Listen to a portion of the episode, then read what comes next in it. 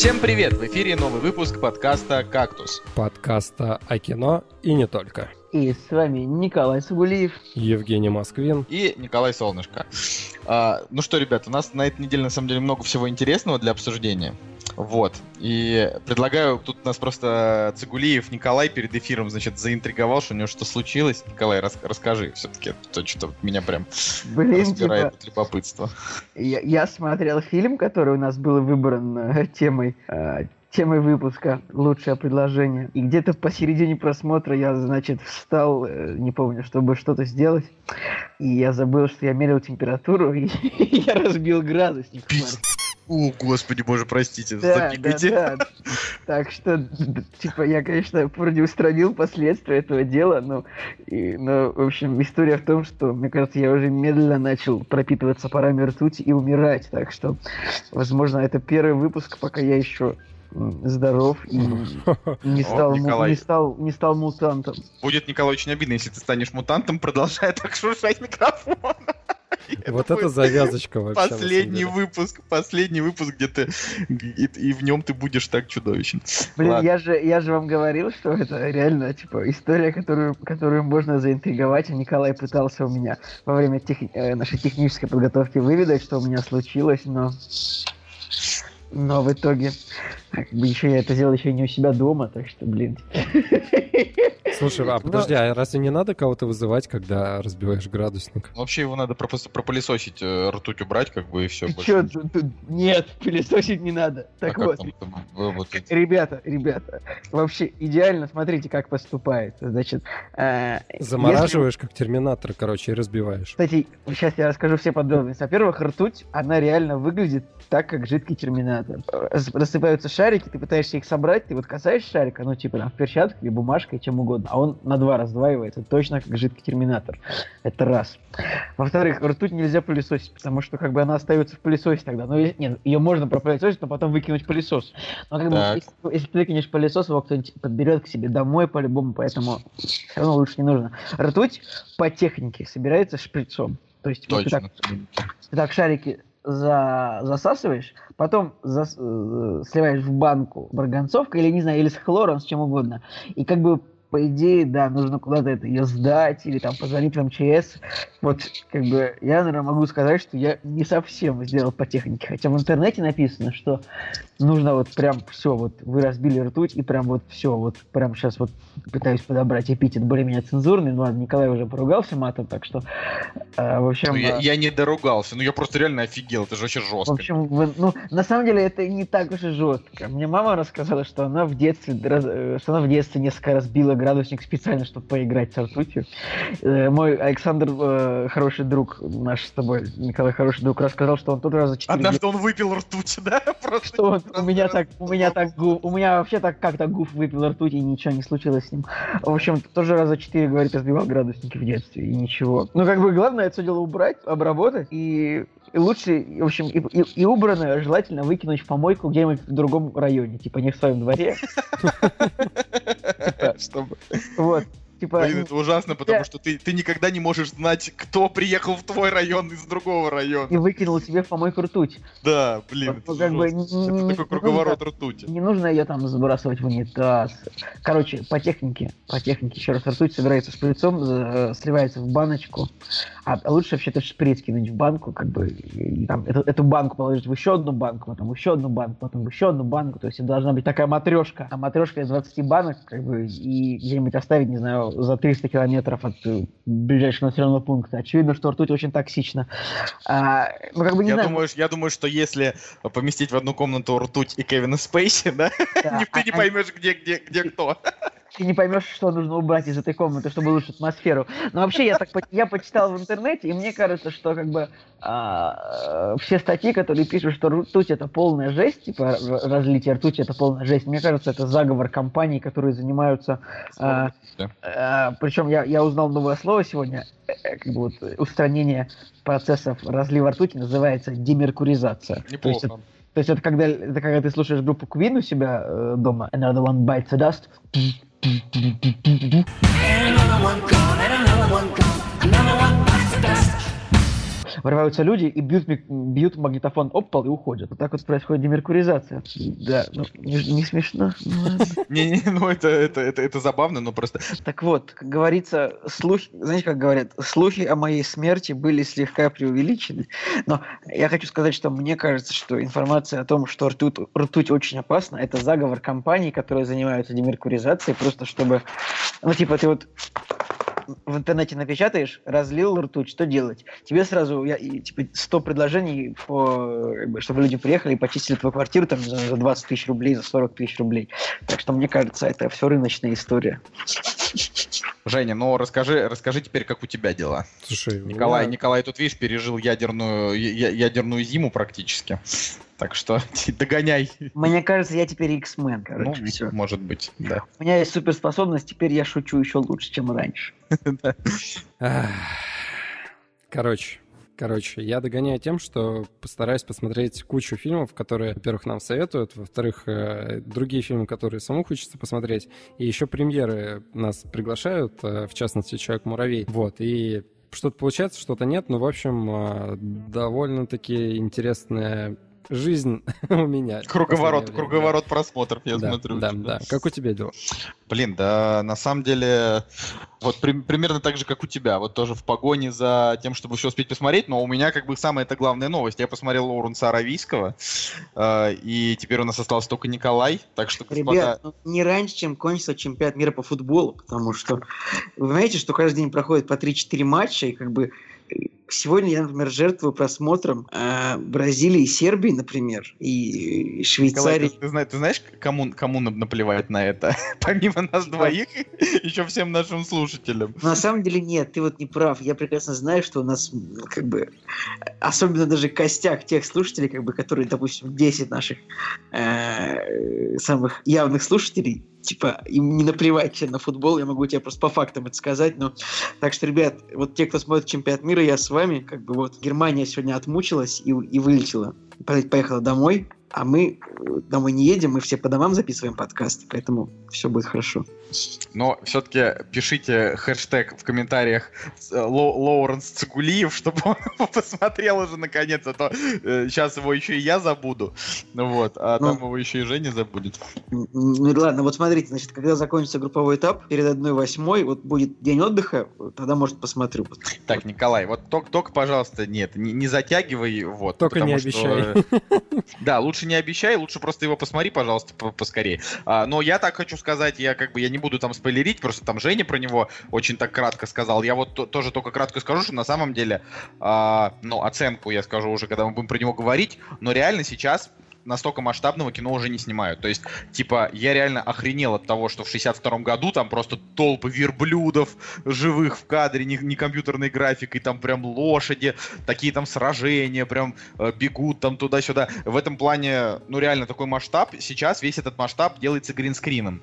А тогда это все снимали на живую, и, честно говоря, смотрится клево. Ну, то есть, вот когда я первый раз посмотрел «Чужого» в ремастере, э, я тоже тогда подумал, что э, «Чужой» в ремастере выглядит по графике примерно как «Интерстеллар». То есть есть, ну, реально. Я бы не сказал, что там можно найти очень разительные отличия, потому что, ну, во-первых, Нолан снимал немножечко под старину, вот, во-вторых, э, Типа, ну, видимо, хороший кажется, ремастер. Было бы логично сравнивать э, Интерстеллар с Космической Одиссеей. Ну, и, блин, я бы сказал, ну, кос, ну, в Космической Одиссее там все-таки, там, ну, совсем ничего практически не показывали, там, типа, чисто декорации корабля и звездное небо, и все. Там, как бы, никаких прям особенных спецэффектов-то не было.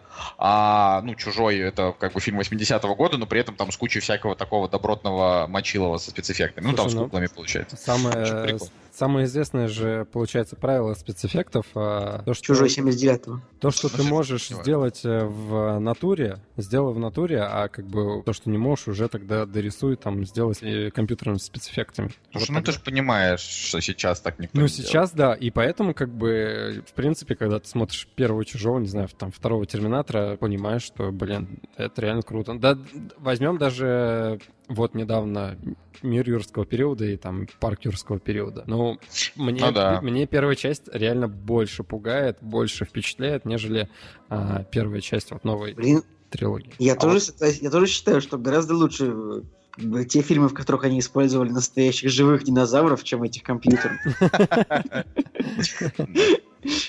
Да, Николай, я смотрю, ртуть влияет на тебя э, самым благообразным образом, то есть. Блин, я, я стал X-Men, теперь я, я как Дэдпул, только э, не, не бессмертен, а только шучу скобрезно и не в попад. И смертен возможно. Я, да. вот, я вот хотел сказать, что на самом деле вот, вот вы сейчас сказали, что, мол, там э, круче, когда там наживую, вот, а, а теперь вспомните фантастические твари и где они обитают. И, и я вот вообще, я вот его сейчас себе представляю, и у меня ощущение, что там э, построен чисто одна улица, а все остальное зеленый, зеленый, зеленый фон. То есть вот реально настолько, настолько он прям вот весь загринскриненный, причем не очень удачно. Короче, я даже не знаю. Э, обидно в этом плане за кино, но в общем, я хочу сказать, что э, я считаю, что посмотреть Лоуренса Аравийского это действительно большое дело. Более того, я его еще посмотрел как бы режиссерскую версию, как оказалось, мы с Настей скачали. Смотрим, а он идет 3.47. Мы такие, блин, вроде же 3,5. А в ходе просмотра оказалось, значит, что это... Вот. Спорим, я смогу найти режиссерскую расширенную версию и буду смотреть Лоуренса 4 часа 15 минут. Вот если ты сможешь это сделать, это будет даже хорошо. Но я, честно говоря, не знаю, что там еще показывать, потому что, ну, в общем, да, все. Я больше не хочу про Лоуренса. Посмотри, Нет, обсудим. На самом деле есть же еще режиссеры, которые снимают, а, снимают как бы как по старинке, то есть э, с натурной съемочкой. Тот же Нолан, например, Дюнкерк у него прекрасный, что там а, как бы миллионы, миллионы кадров, там, где солдаты времен Второй мировой бегут на фоне стеклопакетов и кондиционеров. Так что... Это потому, что Дюнкерк Франция, да? Это потому, что французы уже тогда знали, знали, что такое стеклопакеты, а как бы это мы просто не шарим. Короче, я думаю, что сейчас самое интересное только впереди. Давайте перейдем к премьерам недели. Вот и они! Премьеры недели. Что касается премьер недели, 28 июня 2018 года премьерный день, и это не та интересная часть, про которую я говорил, к сожалению. А, на самом деле, на самом деле, эта неделя лучше, чем предыдущая, и лучше, чем э, та, которая была перед ней, потому что там были, значит, ну, что там, суперсемейка и мир юрского периода, например, предыдущие две недели. А, как бы это получается, что что-то более-менее годного взрослому человеку найти сложно. Николай, ну ты же знаешь, что никакая неделя не будет лучше, чем э, 16 неделя 92 -го года, когда вышел «Терминатор 2». Я просто, правда, не считаю, что «Терминатор 2» — это самый лучший фильм, но как бы, наверное, наверное, это было действительно прям, прям нечто. Потому что на этой неделе выходит «План побега 2» с Дэйвом Батистой и Сильвестром Сталлоне со слоганом «Он вернулся». Вопрос «Он» — это кто? Там же были они в первой части. Почему он? Кого мы должны были ждать? Ну, для русского зрителя, наверное, имеется в виду, что вернулся Сильвестр Сталлоне. В любом фильме, как бы, то есть, типа, нифига себе, дед все еще играет в кино. Хотя, наверное, на самом деле, если бы был э, Шварценеггер, то вот эта вот э, э, избитая тема, типа I'll be back, I'm back, она бы сюда более четко подошла он вернулся. Угу. Ну, да, если бы он был, но, видите, Шварценеггера в этой части вообще не оказалось, и, судя по всему, нас ждет, ну, как бы очевидно, да, судя уже и по оценкам, э, нас ждет прямо чудовищнейший проходняк, 3,8 на IMDb. Почему у фильма бюджет 20 миллионов? Мне кажется, что первый был по бюджету как бы полублокбастер, у меня такое чувство. Ну, да, у первого было 50. 50 миллионов, и, и там был неплохой режиссер, как бы Михаил Хавстрем, который снял там 14.08. Э, да. Ну, в общем, второй фильм это бэшка совсем. Ну, короче, это, это, это я бы даже сказал, что это цешка. Ну, просто а, первый план побега — это хорошее кино. Ну, мне прям нравится. Я ему там даже восьмерочку поставил. Я Нормально. получил от него удовольствие. Да там прям... Чё, да он крепенький. Восьмерочку? То есть, типа, этот фильм, этот фильм более крепкий, чем «Мстители. Война бесконечности», Не, да? ну, как бы, это он просто для своего жанра, он, он, он, он, он нам, намного более крепкий, чем «Мстители. Война бесконечности». И вообще все «Мстители» вместе взяты. Не, ну, правда, как бы, тут же не, не я один ему поставил высокие оценки, потому что у него типа 7,1, значит, люди тянутся к восьмерке, понимаете? Ну, как бы, ну просто, ну подумайте, тогда же, это был 2013 год, и э, это был момент, когда Шварценеггер начал возвращаться после своего значит, срока. Это помните, да, когда, значит, все его сначала ждали, и поначалу значит, он появился в «Неудержимых 2». Это была, ну, хорошая картина. Потом было «Возвращение героя», ну, такая себе картина. А потом был «План побега», вот как раз неплохая. А дальше уже пошла хренотень, типа «Саботаж», а, ну, «Неудержимые 3», который вы не любите, «Зараженная», «Терминатор Генезис», вот, и там, в общем, все остальное отстой, вот, который до сих пор продолжает выходить.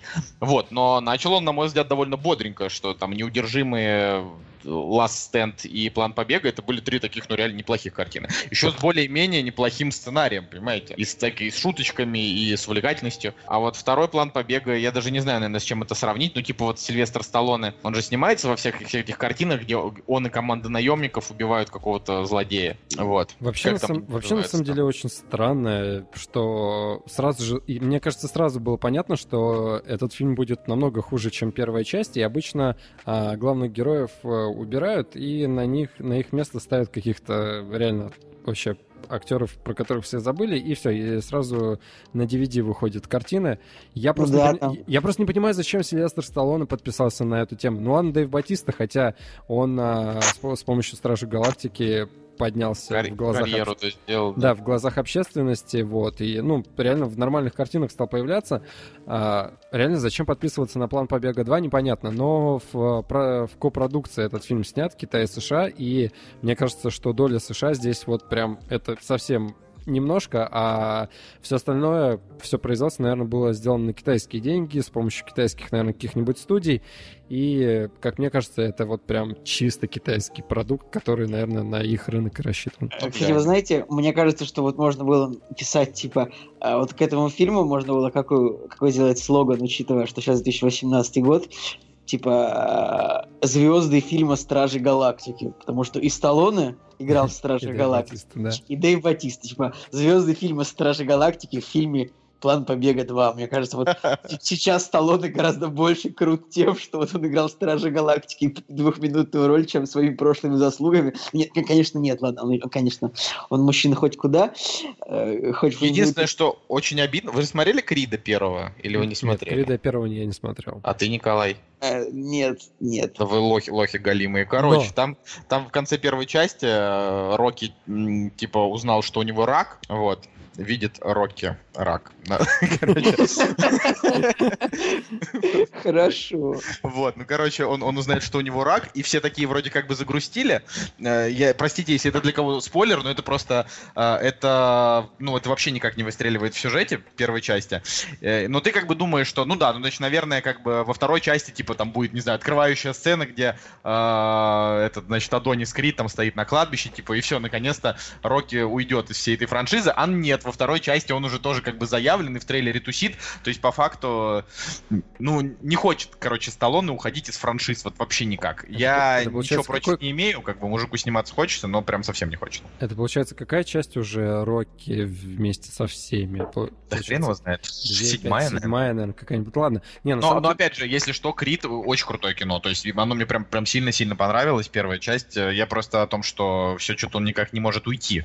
Вот, что грустно. Уйти же тоже надо красиво, а он что-то не уходит. ну, деньги собирает. мне- вы знаете, мне вообще, честно говоря, казалось, э, что Сталлоне должен за- за- закончить с кино вот ну, где-то тогда, когда вышел Рэмбо 4. Я даже не знаю почему. Типа, Не, ну подожди, 2007. Рэмбо 4 вышел, когда я- Сталлоне еще было 60, что ему уходить из кино в 60? Вот сейчас ему 71, я считаю, что, типа, вот в 75 уже можно как бы... Знаете, хотя бы так, в 75 уже хотя бы можно перестать играть мужиков, которые надирают задницы. Ну невозможно надирать задницы в таком возрасте, уже все, уже поздно, уже как бы у тебя просто уже кости слабые для того, чтобы надирать задницы.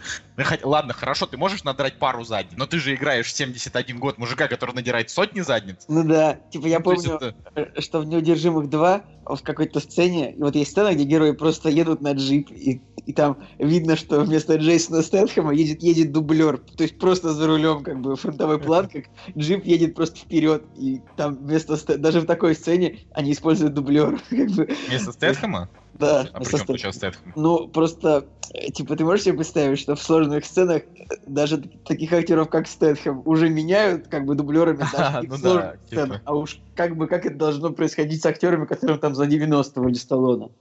За 90. Блин, это... ведь- Я помню, Ну как ладно. я смотрел э, «Забойный реванш» в тринадцатом году в переводе Гоблина, и, короче, вот это нормально было кино еще со О, кстати, надо посмотреть. Очень, вот- ну, смешное, да, реально. В переводе Гоблина было смешно, но это, опять же, на любителя... Не знаю, мне нравится смотреть какие-то такие комедии в переводе Гоблина, у них э, своя определенная атмосфера, который, фильм, который он подбирает, но, в принципе, это смешной фильм. Ладно, на самом деле, про план побега у меня последняя мысль была, про слоган. А, Сталлоне начинал э, с порнушки, такой легенькой, по-моему, да? И Нет, вот- не легенькая, есть такой са- самый стандартный да, классический стандартом? порнушки, Ну, да. окей, да, хорошо. Я просто не смотрел. Я, я- я смотрел, просто ну реально интересно же было. Ну, А, чё. Просто было бы забавно, если бы он снялся в порнушке, и слоган был как раз-таки «Он вернулся». Это... Ну, блин, Ладно, ладно. ну, пойду градусник разобью, чтобы пошутить получше. Блин, это было очень, очень неожиданно. Ладно. Короче, вторая премьера. Убийца 2 против всех. Тут что можно сказать? Еще один боевичок. Не Кстати, ну нет, это же не просто боевичок, Это это же просто продолжение. Это Продолжение типа культового- культовой картины, да. культового фильма Дэни Вильнева, типа «Убийца Сикарио», это же... да. Который Николай не любит. Но я его, да, я не люблю этот фильм. Ну тут что, что, что можно про него сказать, да? Я первую часть не смотрел, поэтому, пожалуйста, не спойлерите. Я все еще не уверен, надо ли мне ее смотреть. Я тоже не смотрел. Э, но ее действительно хвалят, плюс Дэнни Вильнев, он раз на раз не приходится, иногда он очень крутой, иногда не очень. А, тут просто в чем интерес? Во-первых, вторую часть снял не Дэнни Вильнев, а, но сценарий написал Тейлор Шеридан, и, насколько я знаю, к первой части тоже написал Тейлор Шеридан. Да, То есть да. Да, можно, можно доверять, потому что Тейлор Шеридан, как бы сейчас, на мой а, скромный взгляд, самый крутой мужик в Голливуде. Вот. И, а, и, то есть это единственный человек, который считает, что снимать белых мужчин и писать про них истории, это не зазорно. Я как бы, я поэтому очень, очень держусь за этого человека, на самом деле. Вот. Не И знаю, чем, чем грязный мексиканец Бенисио Дель Торо тебя белый мужчина? Бенисио Дель Торо белый мужчина, потому что у него белая кожа. Все, и Джош Бролин тоже. А, так вот, короче, значит, режиссер другой, но при этом Дэнни Вильнев похвалил фильм, сказал, что это прекрасное продолжение. И я, наверное, все-таки сломаюсь и посмотрю первую часть. Наверное, тем, кто смотрел Блин. первую, она вам понравилась, на вторую стоит глянуть, потому что, ну, опять же, хрен ты с ним какой режиссер, но раз сценарий писал тот же человек, который писал первый, и если первая вам понравилась, значит, вторая должна быть также хороша. Мне нравится нейминг. Типа, у нас на самом деле он называется Убийца 2 солдат, а у нас называется а, Убийца Против 2 всех. против всех. У нас какая-то эта фраза против всех. Э, этот фильм был Я Тоня, у нас назывался Тоня против всех. Теперь уби- Убийца 2 против всех. Потом, как назывался фильм этот бра- э, одного из братьев Макдона? Он назывался Война против всех? Да, Нет, «Война никак? Да, против война всех». против всех. Да, ну он, ладно, ну вот он честно назывался. А, а еще есть э, Скотт Пилигрим против всех, когда там Да. Скотт, Скотт Пилигрим Да, против мира.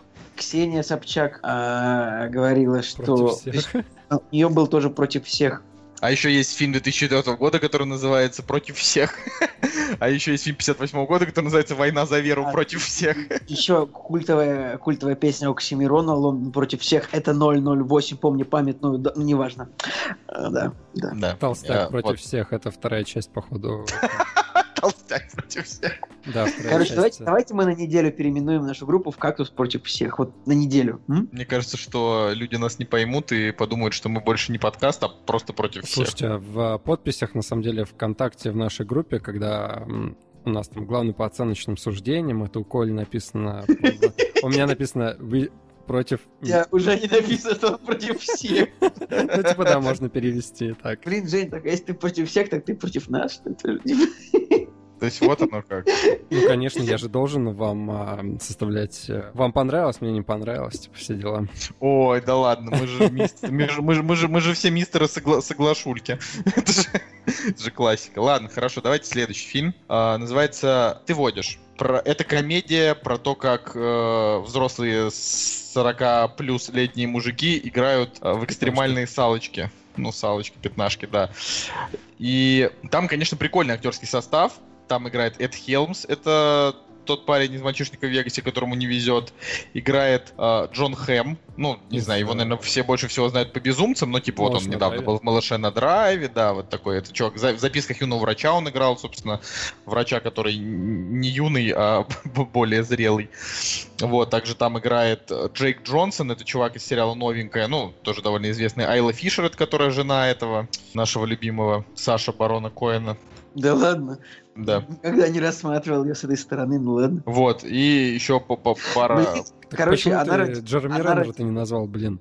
э, Да, я просто шел к этому, и Джереми Реннер. Я просто забыл про него. Прости, но это очень смешно. Типа, я забыл про Джереми Реннера, как и все голливудские продюсеры. Так. Айла. Фишер родила Саше Барону Коину трех детей. И одни, один из них это, наверное, казах. Второй это... э, а второй это араб. А третий это либо австрийский гей, либо э, стендапер. Ну, посмотри, у него, есть, у, него есть, у него есть три образа. Барат, Алиджи и э, Бруно. Бруно, да. При этом Айла Фишер до сих пор одна из самых горячих теток, то так на самом деле в Голливуде.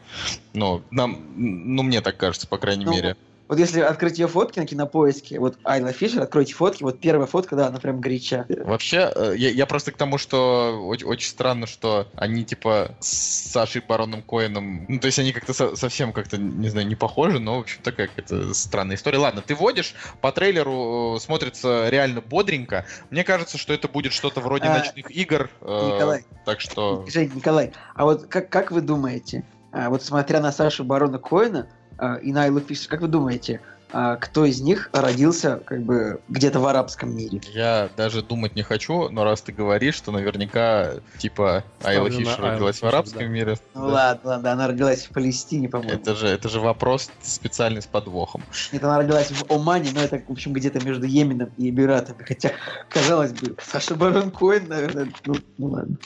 Да, так. Ну, короче, ты водишь, еще раз повторюсь, э, похоже на, на какие-то около ночные игры. И, в принципе, если вы не смотрели первую часть э, Сикарио и не планируете идти на вторую, и вам не очень интересно, какой там у нас был первый фильм, я уже господи, Со забыл. Сталлоне. Ну, на Со Сталлоне да. пойдет. Да, ну там очевидно. Не, ну почему? Да кто-то пойдет, Ну, ну, глянем. Ну, пойдет тот, кто в кино не разбирается в целом, наверное. Но таких людей, Женя, довольно Ну, много. Николай поставил восьмерку первому плану побега. Первый план побега, потому что восьмерка. Ну ладно, он- он пойдет. Слушайте, у меня семерка, оказывается, стоит первая часть. Да что вы гоните на первую часть, она же классная. Ну, типа, может, вы ее пересмотрите, прежде чем говорить о том, что она была плоха. Она реально была интересная. Там прям ты до самого конца э, смотришь там захватывающий сюжет, все Короче, такое. давай про «Ты водишь». Там интересный трейлер, и единственное, что могут просто а, не дожать эту идею. Ну, то есть а, идея с тем, как чуваки играют в пятнашки на получается, на 100 минут, э, там, типа, может на все время этой идеи не хватить запала. Но по трейлеру вроде смешно. Это глянем, да. Ладно. Следующий фильм называется «Книжный клуб». Я много про него не хочу говорить. Странно, Э, что ты его выбрал в итоге. э, Да я просто... Я просто удивлен тому, насколько далеко зашел Голливуд. То есть это а, четыре прекрасных актрисы. Ну, как минимум, Дайан Китон, которая там блистала в в ранних фильмах Вуди Аллена, там Джейн Фонда, а, Мэри Стинберген, я помню ее, господи, где же она была? В, се- в сериалах, что ли, она в сериале в каком-то была клевым, который Назад мне будущее, нравился. Чувак. Не, на- назад, вот я просто в назад в будущее ее не помню. Но она играла возлюбленную этого Дока в третьей части. А, все, точно, вот, да-да-да, она. Плюс она играла в «Последнем человеке на земле», она играла в «Оранжевом хит сезона». Ну, короче, известная, да. И вот все эти э, пожилые женщины играют типа персонажей, которые в рамках своего книжного читального клуба прочитали роман «50 оттенков серого» и захотели за- заниматься сексом. А, на всякий случай, Дайан Китон 72, Джейн, Фонди 80, а, Кэндис Берген 72 и Блин. Мэри Стинберген 65. Вы знаете, у меня на секунду, у меня на 10 секунд отключился звук, и я почему-то подумал, что вы говорите про 8 подруг Оушена. Я такой думаю, как это так? Они решили заниматься сексом. Ну ладно. Просто самое, самое интересное, что в трейлере э, моложе и горячее всех выглядит именно Джейн Фонда, который 80, это просто очень смешно, насколько они ее загримировали, даже страшно, честно говоря. Вот. э, ну, очень клево, когда в 80 лет женщина настолько ну, типа, она в кадре не просто выглядит молодо, она, ну, типа, у нее движение ее, ее, как бы, Энергетика. мимика, вот это все, да, энергетика, не как у 80-летнего человека, ну, просто 80 лет уже организм сам по себе. Тут уж сексизм, не сексизм, и женщины, и мужчины уже просто, ну, типа, дряхлые. Это нужно быть Ну, прям, не ну, знаю, Николай, в России Николай, вот 80 лет. 80 лет, ты вот будешь 15 лет получать пенсию, ты думаешь, ты будешь тряхлым? Мне кажется, ты будешь энергичным молодым человеком. Ох, твои бы слова да кому-нибудь в ухо. Короче, я о том, что я не понимаю, за, за что Голливуд так с нами, и почему он хочет показывать фильм про то, как старые женщины хотят секса, но, может быть, кому-то, конечно, это и зайдет. Я, правда, сомневаюсь, что в кино люди прям Смотри, ломанутся. сб- Сборы в Америке 60, чет- почти 65 миллионов. То есть э, я думаю, что... А бюджет, наверное, у этого фильма там миллионов 10, наверное, максимум. Так что окупилось. Ты еще сейчас и вторую часть, сиквел увидишь. Я, правда, Где не они знаю, читают вторую часть, Женя. доживут они или нет, но Блин, ну это, это, это жестко, конечно. Ладно, а, еще один фильм, который называется «Кто украл Бэнкси». На самом деле, я бы, я бы, вот его я бы посмотрел, но не в кино, потому что... Хотя, кто его знает. Вообще, я люблю смотреть крутые документалки в кино, надо только сеанс найти. «Кто украл Бэнкси» — это про то, как э, в 2007 году в Палестине Бэнкси написал на стенах несколько своих работ, и э, один таксист просто вырезал кусок стены, чтобы продать. Такая вот история. Ну, для тех, кто не знает, э, Бэнкси, типа, известный, из- один из самых известных графичиков во всем мире, делает клевые граффити. Это, ну, это не просто типа графичик, который делает клевые граффити, это, как бы это сказать, один из самых культовых художников мира, получается. Ну, то есть его а, выставка сейчас идет в Москве, вот мы только что вернулись из Амстердама, там была его выставка. Короче, он везде вот выставляется, вообще изначально он андерграунд, а сейчас он уже, ну, такой более мейнстрим, но, тем не менее, все равно он людям нравится. Что, Николай, скажешь про Бэнкси? Я про Бэнкси ничего не скажу. Я сейчас наткнулся на новость, э, что э, уже хочу сказать об этом несколько минут. То, что Рон Пер... Николай, тебе это не понравится.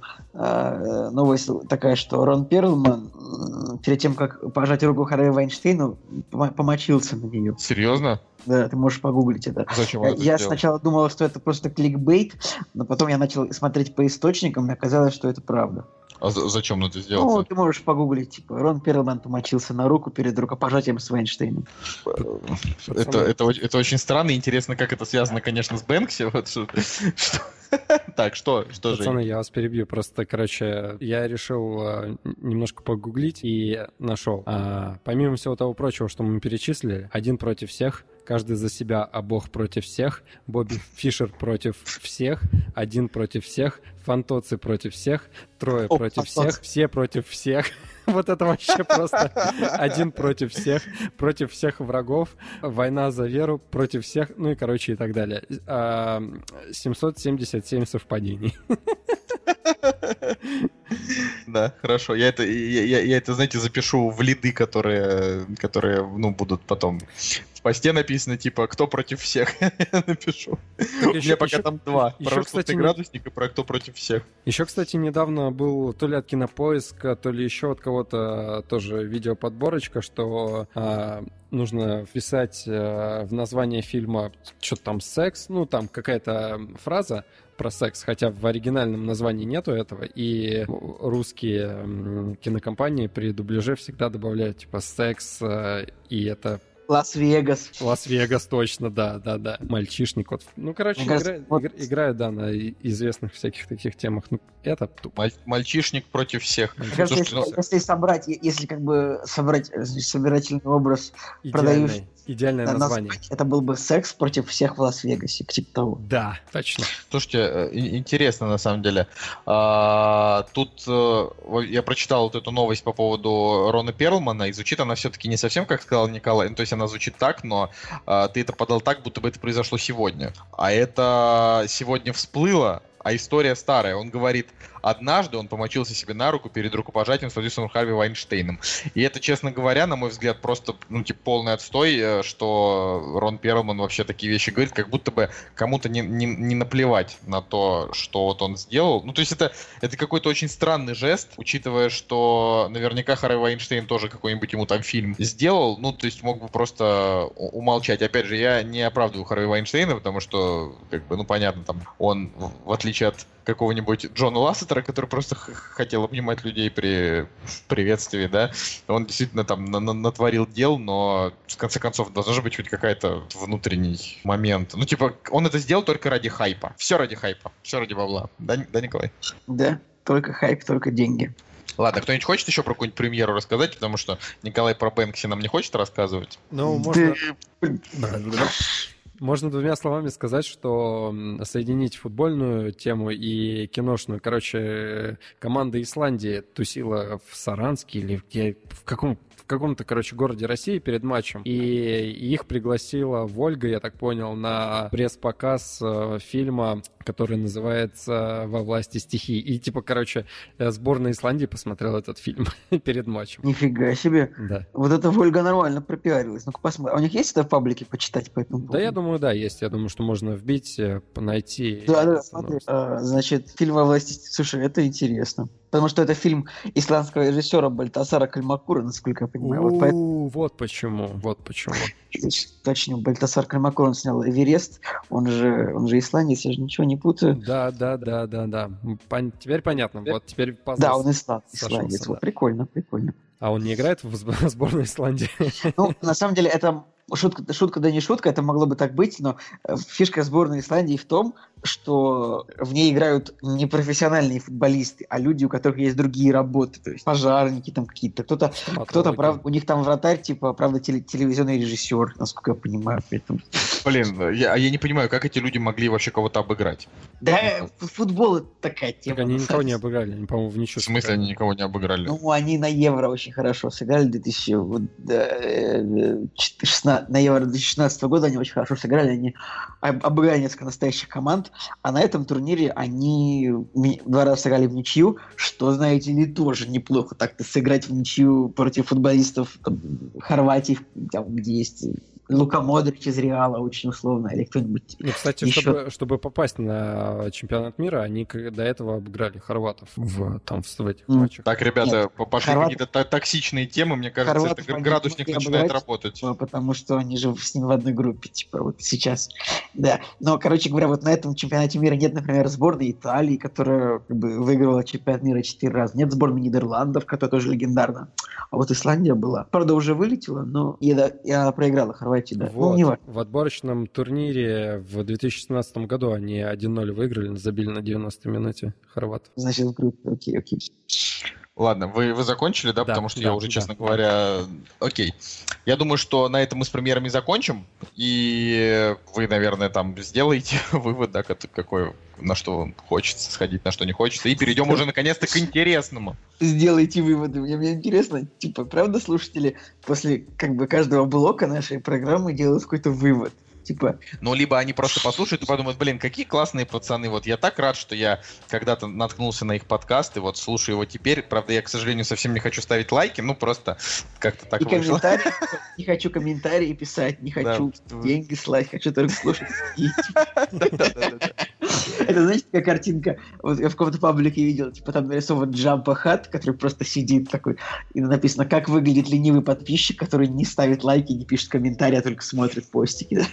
Это стандартно, на самом деле. Сейчас, мне кажется, контент вообще скоро настолько изменится, что э, людям будет впадло даже ленту листать. э, Они просто будут ждать, когда что-то у них само будет появляться где-то на смартфоне. Собственно, поэтому телеграм-каналы и работают, потому что людям уже лень листать ленту. А, э, как вы думаете, наши слушатели обидятся, если я выложу вот эту картинку с Джабой и напишу слушатели подкаста, которые не пишут комментарии? Не знаю, Николай, ты только вот можешь узнать это, если проверишь. Нет, Ну, ты, короче, выкладываешь эту картинку, и ее лайкают. Нет, и, и ноль комментариев, ноль лайков. И- и- Ноль комментариев. ну Блин, я бы так наоборот, сделал. наоборот. Я бы вообще реально, я бы специально. Ладно, Ладно. «Кактус» — подкаст о кино и не только. Итак, переходим к интересному. да, хотя и до этого было прикольно, но, а, собственно, мы много чего посмотрели на этой неделе. И прежде чем перейти к фильму от подписчиков, мы расскажем, что мы сами успели посмотреть. И так как вы сейчас разговаривали, а я молчал, я начну, с вашего позволения. Значит, Нет. э, Пусть нет, Женя да. расскажет про Человека-муравья. Так в смысле, так это самое интересное должно быть в конце. Самое интересное должно быть, ты что, ты как будто бы... Нет, после Человека-муравья люди сразу выключат, понимаешь? И сейчас у них будет как бы стимул. Да, Так они вот, просто перемотают, да и все. они же не знают, в какой момент нужно Антон мотать. Чесноков. Ну, В этом- Антон напишет тайминг. Блин! Ладно, хрен с вами, все равно я начну. Так Антон, ты это сам вот этот, этот эпизод сейчас Николай Солнышко что-то расскажет, в скобочках напиши. Николай Солнышко, о чем да в скобочках надо промотать. Вот. Тебя надо промотать вообще. Ладно. Ладно, короче. Мир Дикого Запада я посмотрел финал. А, Патрик Второго Мил- сезона. второго сезона. Патрик Милроуз посмотрел финал первого и единственного сезона. И посмотрел также полуторачасовой пилот а, нового сериала от Тейлора Шеридана, про которого мы говорили, когда говорили про Сикарио 2, про убийцу, а, Yellowstone, где Кевин Костнер играет главную роль. И у меня совершенно три разные эмоции. По поводу мира Дикого Запада, я не буду спойлерить, но, господа, второй сезон в общем и целом это параша, полное дерьмо. То есть, если мы э, опускаем какие-то удачные серии в целом, которые, может быть, там м, дают какой-то смысл к просмотру, то финал абсолютно все это разрушает. Он дает задел на абсолютно ненужный третий сезон, в котором уже вряд ли что-то прям интересное будет. По факту это просто, даже сам Нолан подтвердил, это просто скучная, как бы, вернее как, это просто стандартная история, но сделанная с таким таймлайном, чтобы тебе было интересно смотреть. Но при этом все равно смотреть недостаточно интересно, а больше запутанно. И к концу тебе приходится э, читать кучу всяких поясняющих статей, где и ты такой, а, так она все это время была мертва. Или, а, так вот, когда это с ним произошло. И, и- и поэтому, я так скажу, первый сезон, это вот прям 9. Ну, в том плане, что э, когда он закончился, ты думаешь, вот это круто, вот вообще замутили. А второй сезон это не более чем 6, и он прям очень сильно разочаровал. У него упали и рейтинги, кстати, и по большей части люди о нем отзываются, ну, то есть люди, которые его посмотрели и не стали фанатами, как вот есть же вот эта каста людей, которые становятся фанатами всего того, что им покажут.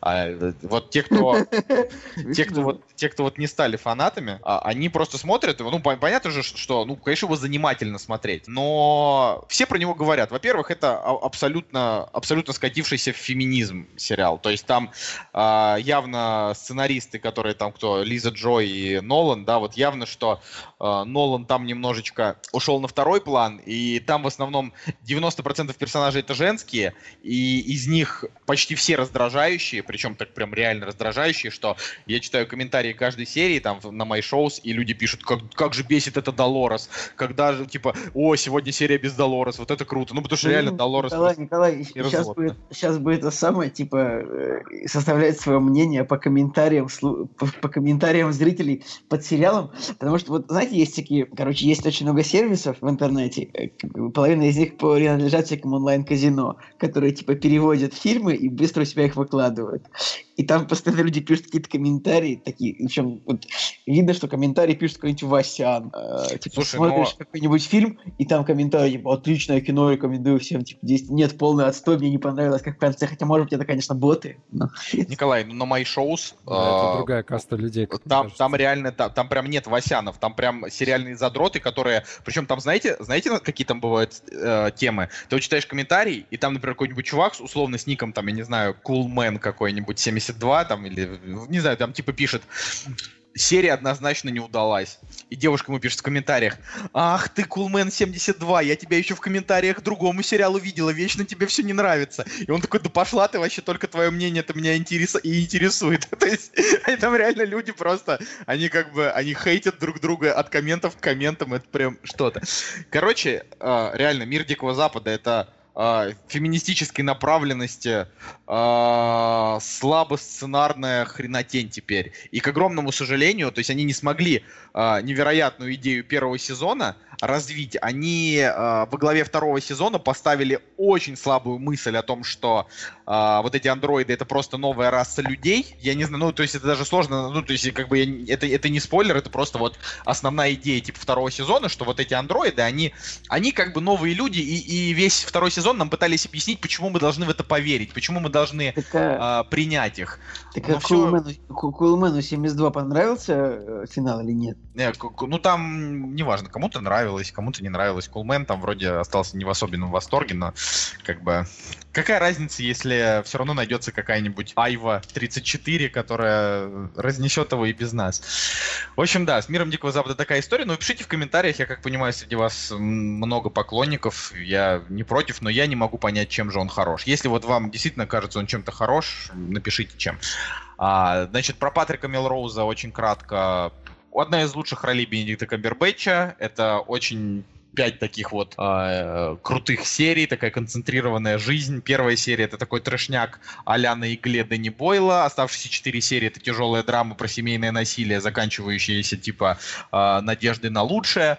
Э, то есть это в итоге, в, в, итоге это прям такая вот драма-драм. Без, без какого-то проблеска на, там, не знаю, комедию или что-нибудь еще. То есть э, смотреть довольно тяжело, особенно вторая серия просто дикая, она невероятно тяжелая.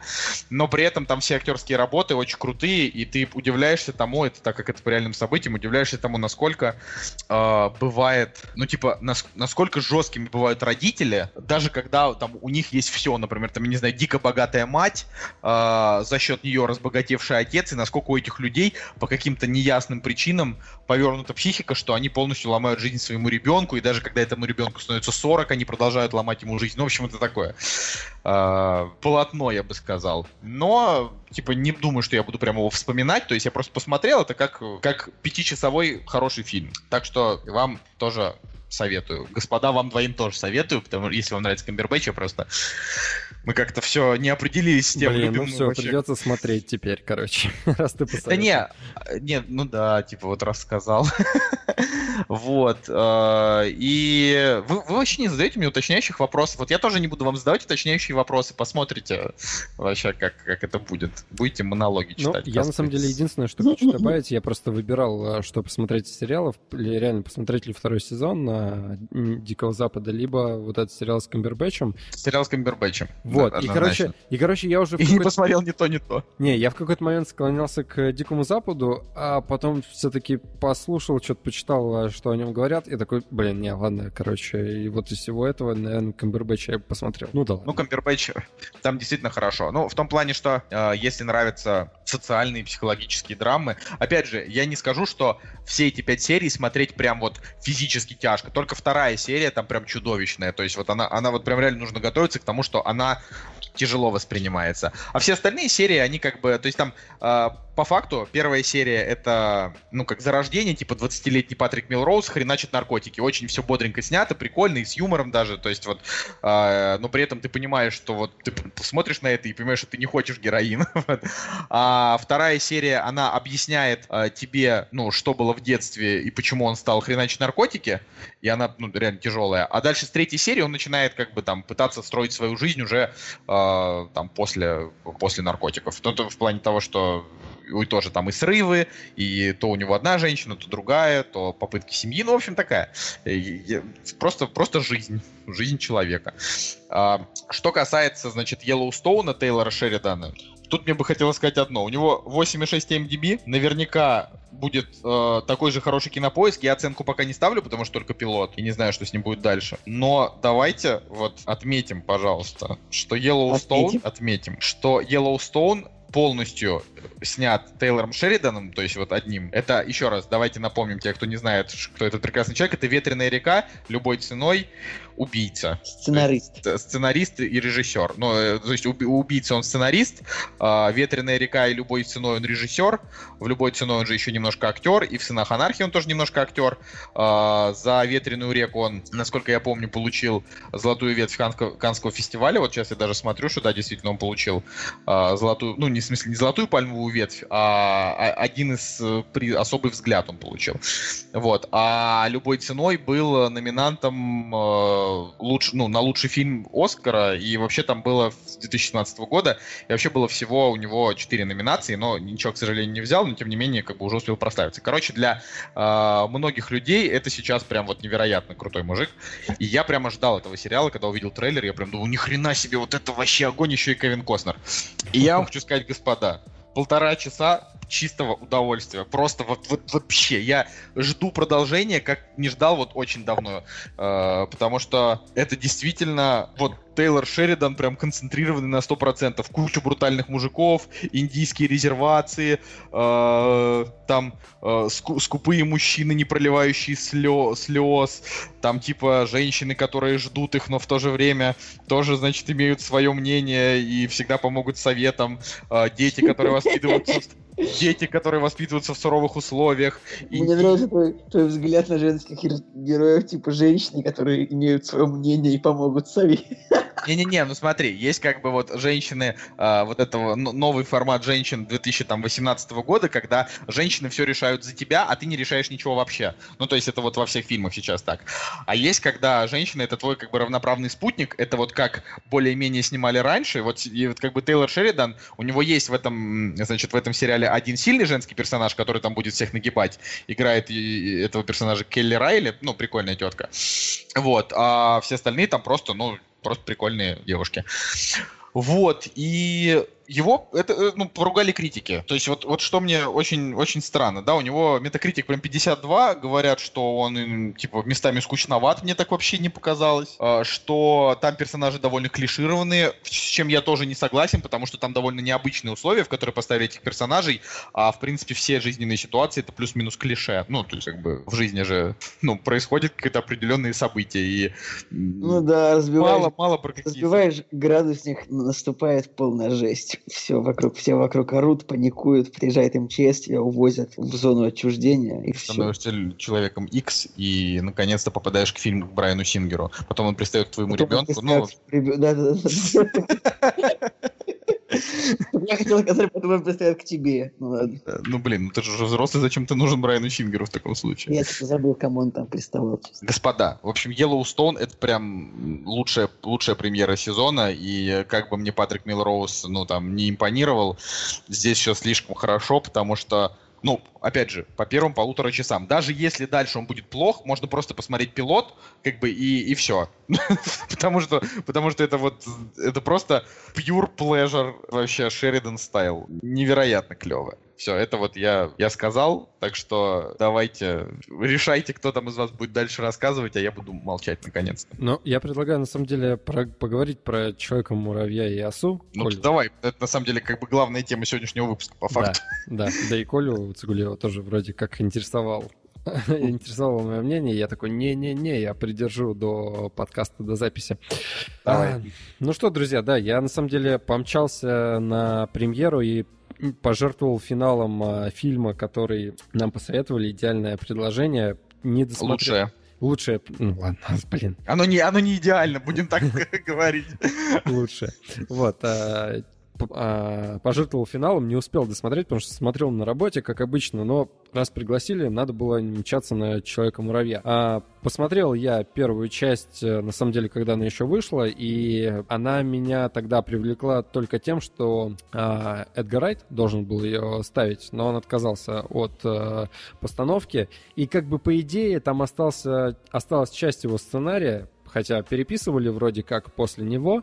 И Пол Рад, в принципе, мне нравится как актер, потому что он э, участвует вот во всех этих тупых э, укуренных комедиях, э, но э, его персонаж, он всегда такой достаточно милый, добрый, семейный, какой-то неуклюжий, э, меланхоличный, в общем, и с улыбкой. Вот. И, и, и, в принципе, в Человеке-муравье он играет все, все, все тех же персонажей, которых он играл и до этого. Вот. И вспоминая первый... Очень странно, что этот персонаж при этом сидел в тюрьме. Но это я так, как бы...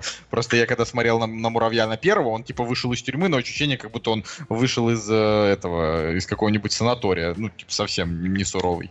Ну, вот. Типа, да, как бы. Ну, опять же, Человек-муравей оса его нужно, и вообще первого Человека-муравья, нужно воспринимать как сугубо детское кино. Но если, а, если все остальные, там, не знаю, Человеки-пауки, Человеки, Железные Человеки и так далее, но это подростковое уже, такой подростковый уровень, то Человек-муравей — это прямо реально детский уровень. И во второй части это еще больше заметно, нежели чем в первой. Хотя первая... Но она отличалась чем? Она отличалась, ну, довольно забавным юмором, необычным сеттингом, если это можно так назвать, хоть и глупым реально, потому что законы физики там и так далее. Ну, то есть, если начинаешь задумываться, то все просто на- начинается рушиться. Вот.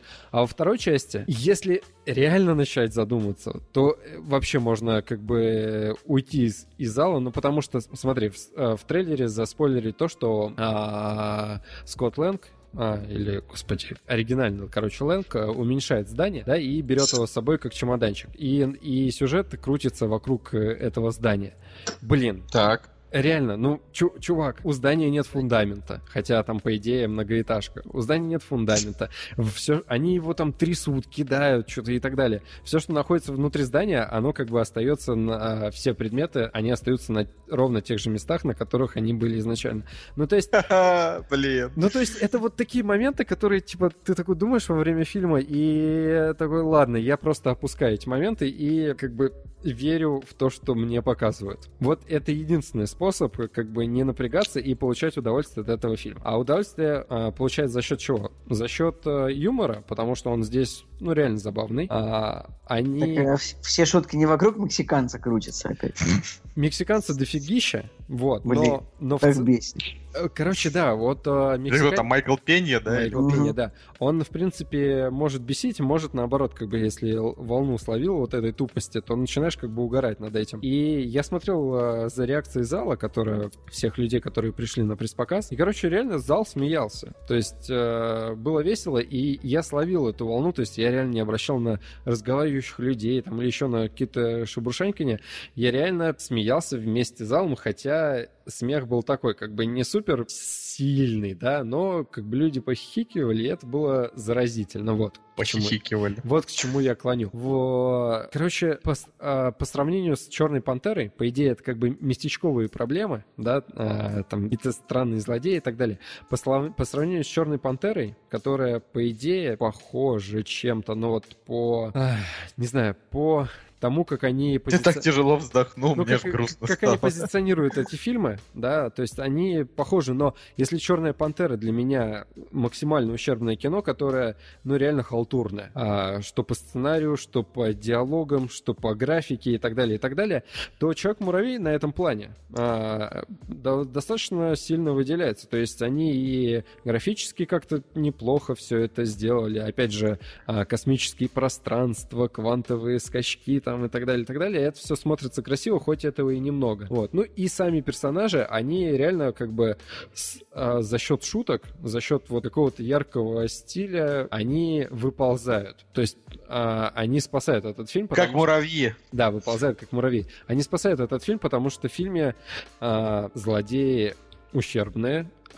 второстепенные злодеи еще более ущербные, и третьестепенные злодеи, ну это вообще прям просто днище. Но то, как это все переплетается между собой и складывается в финале... Как у Оксимирона. Да, Да, Николай? смешно, да, рубрика Оксимирон. Я, общем- про- я просто пытаюсь оживить Цигулиева, который там сейчас похож, похоже, Я, я- ну, я с интересом слушаю, Женя, почему? В общем, а, вся банальщина, которая только может быть, а, все клише и так далее, и так далее, они, сценаристы и создатели, ну, достаточно оригинально сплетают в конце, и развязка, она как бы... Ну, за ней интересно следить, и интересно смотреть, чем кончится фильм. Вот. Но как обычно, сцена после титров, она намного сильнее, чем сам фильм, как мне кажется. Вот. Я, правда, на одну сцену после титров остался, не стал э, смотреть, есть ли вторая, но первая сцена, она как бы... э, она полностью объясняет то, что было с Человеком-муравьем во время войны бесконечности, и то, в каком направлении... Прикольно, прикольно. Да, и то, в каком направлении, наверное, будет развиваться э, вторая часть э, «Войны бесконечности». Вот. В общем, друзья, э, вывод такой мой. Смотреть сугубо с друзьями, если вы не ребенок вообще, вот, сугубо с Николай, он, Женя сейчас говорит как гоблин. Да, Смотреть. блин, я хотел, типа, я думал, под пиво, типа, ну, сейчас Да-да-да. у нас с тобой одинаковые вообще мысли возникли. Смотреть с боевыми товарищами можно взять подругу. с хорошем настроении, да, типа. Короче, смотреть сугубо с друзьями, вот, и просто не быть серьезным. Вот, тогда фильм понравится. И я, на самом деле, как и первой части, поставил шестерку, что, в принципе, неплохо, потому что обычно сиквелы становятся хуже, да, и как-то уже не так воспринимаются. Здесь реально было весело. Короче, вот э, юморная... А что, тут, тут юморная больше чё? женских сильных персонажей, чем мужских? Ну, в целом, да. То есть, как бы здесь осы больше, наверное, чем... Ну, не больше, они их одинаково, что осы, что человека-муравья. Вот. Блин, я как бы вот бомблю с этого уже давно. Николай тоже, мне кажется, уже недавно подключ- Наконец-то Николай понял, что вот это, это происходит, это дерьмо. Типа, то, что э, ну, оставили только женских сильных персонажей. Вот. Нет, смотрите, мы открываем постер, да, и сразу же внизу вот женский персонаж, справа женский персонаж, ну и, конечно, центральный э, оса Ну и, конечно же, женский слева персонаж. женский персонаж. Да, вот. э, Короче, знаете, за кого обидно? Обидно за Олтона Гоггинса, который играл в «Омерзительной восьмерке» и один из тех, э, кто в конце как бы заставлял переживать э, из персонажей. Вот. Короче, реально актер-то клевый, но ему с проектами вообще не везет. Он может реально Да- играть э, злодеев каких-нибудь крутых, но здесь это просто... Это просто боль вообще. Да ладно, Женя, но Уолтон Гоггинс не то чтобы прям актер Да охренеть. нет, Ну, понятно, понятно, что он не, не супер актер, но я просто после восьмерки как бы понимаю его потенциал, знаю, что он может сыграть, но здесь реально а, вообще печаль. Очень плохо. Ну, л- я на самом деле примерно этого и ожидал. Я, конечно, интересно будет, но ну не то, что интересно. Наверное, надо будет на него сходить, но, честно говоря, даже из сегодняшних премьер как-то с большим бы удовольствием посмотрел этот фильм про прятки Блин, или там... И, честно говоря, вот я смотрю американский прокат, и как бы сейчас на первом месте «Мир юрского периода», «Суперсемейка 2» и «Восемь подруг Оушен», и я не смотрел ни один фильм из этих ребят. Ну, А вот вы? Я, ну, э, Николай, если бы ты слушал предыдущий подкаст, э, то ты Э. узнал, что я посмотрел «Мир юрского периода 2», А, ты мне сказал, ты мне говорил об этом лично. Что это параша полная. А Суперсемейка 2, наверное, неплохая, но я не хочу ее... Ну, как-то вот... Мы, мы как-то не собрались на нее, и уже как-то и не хочется. Уже можно и дождаться домашнего, в конце концов. А, Нет, я думаю, что теперь можно дождаться, пока она выйдет на, на ДВД и тоже не посмотреть ее. Не, я на самом деле я не особенно пропускаю пиксаровские фильмы, но черт возьми, господа. Ну, типа, там просто, ну, опять, женщина делает дела, мужчины не делают. То есть, правда, я тянусь вот на данный момент, я чувствую себя меньшинством. И поэтому и они как бы добились этого вот буквально за типа пару лет.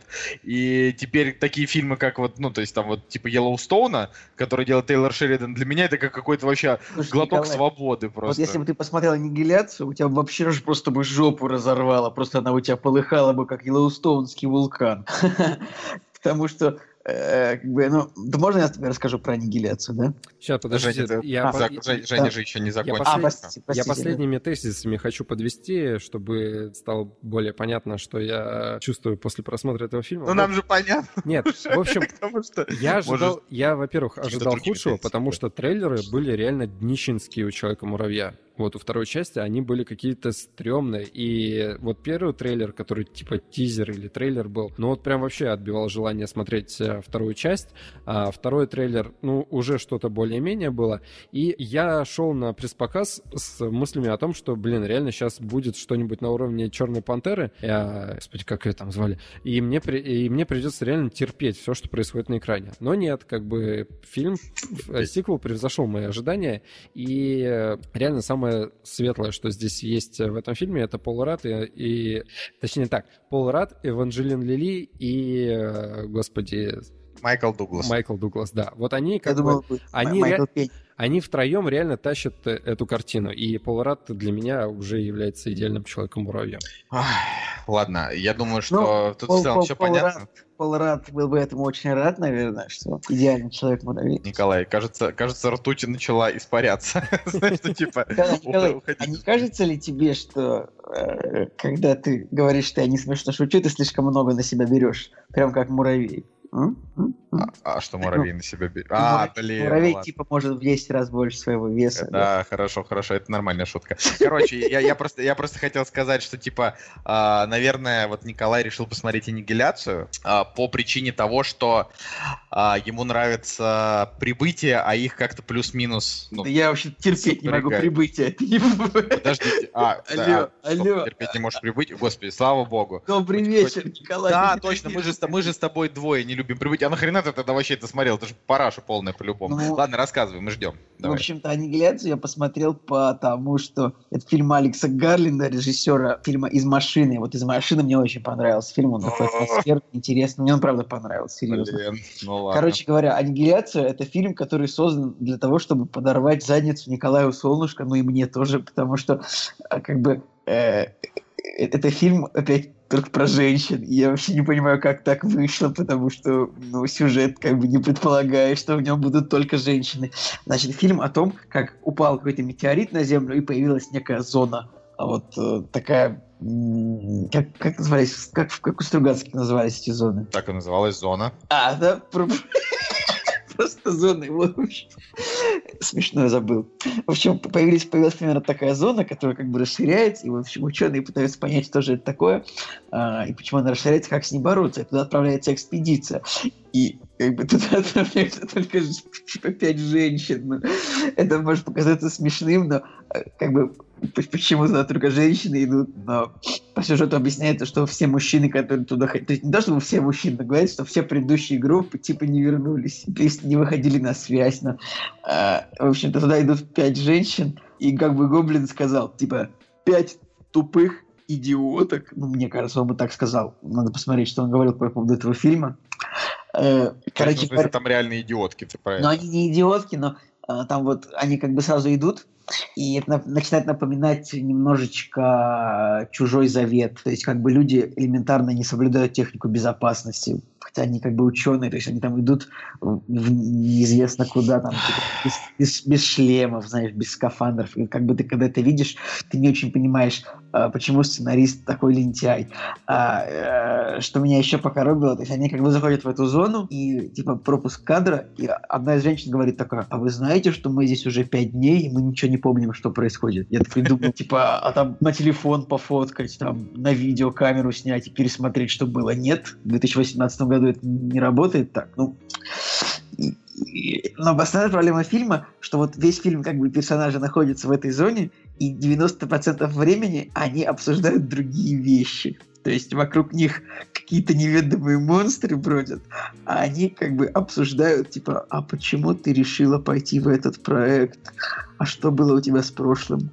А, ну, как бы вы можете понять. То есть фильм, причем довольно увлекательный, в принципе. В принципе, увлекательный, но невероятное количество проблем. И фи- фильма финал, после которого приходится как бы открывать статью, э, типа концовка аннигиляции объяснения.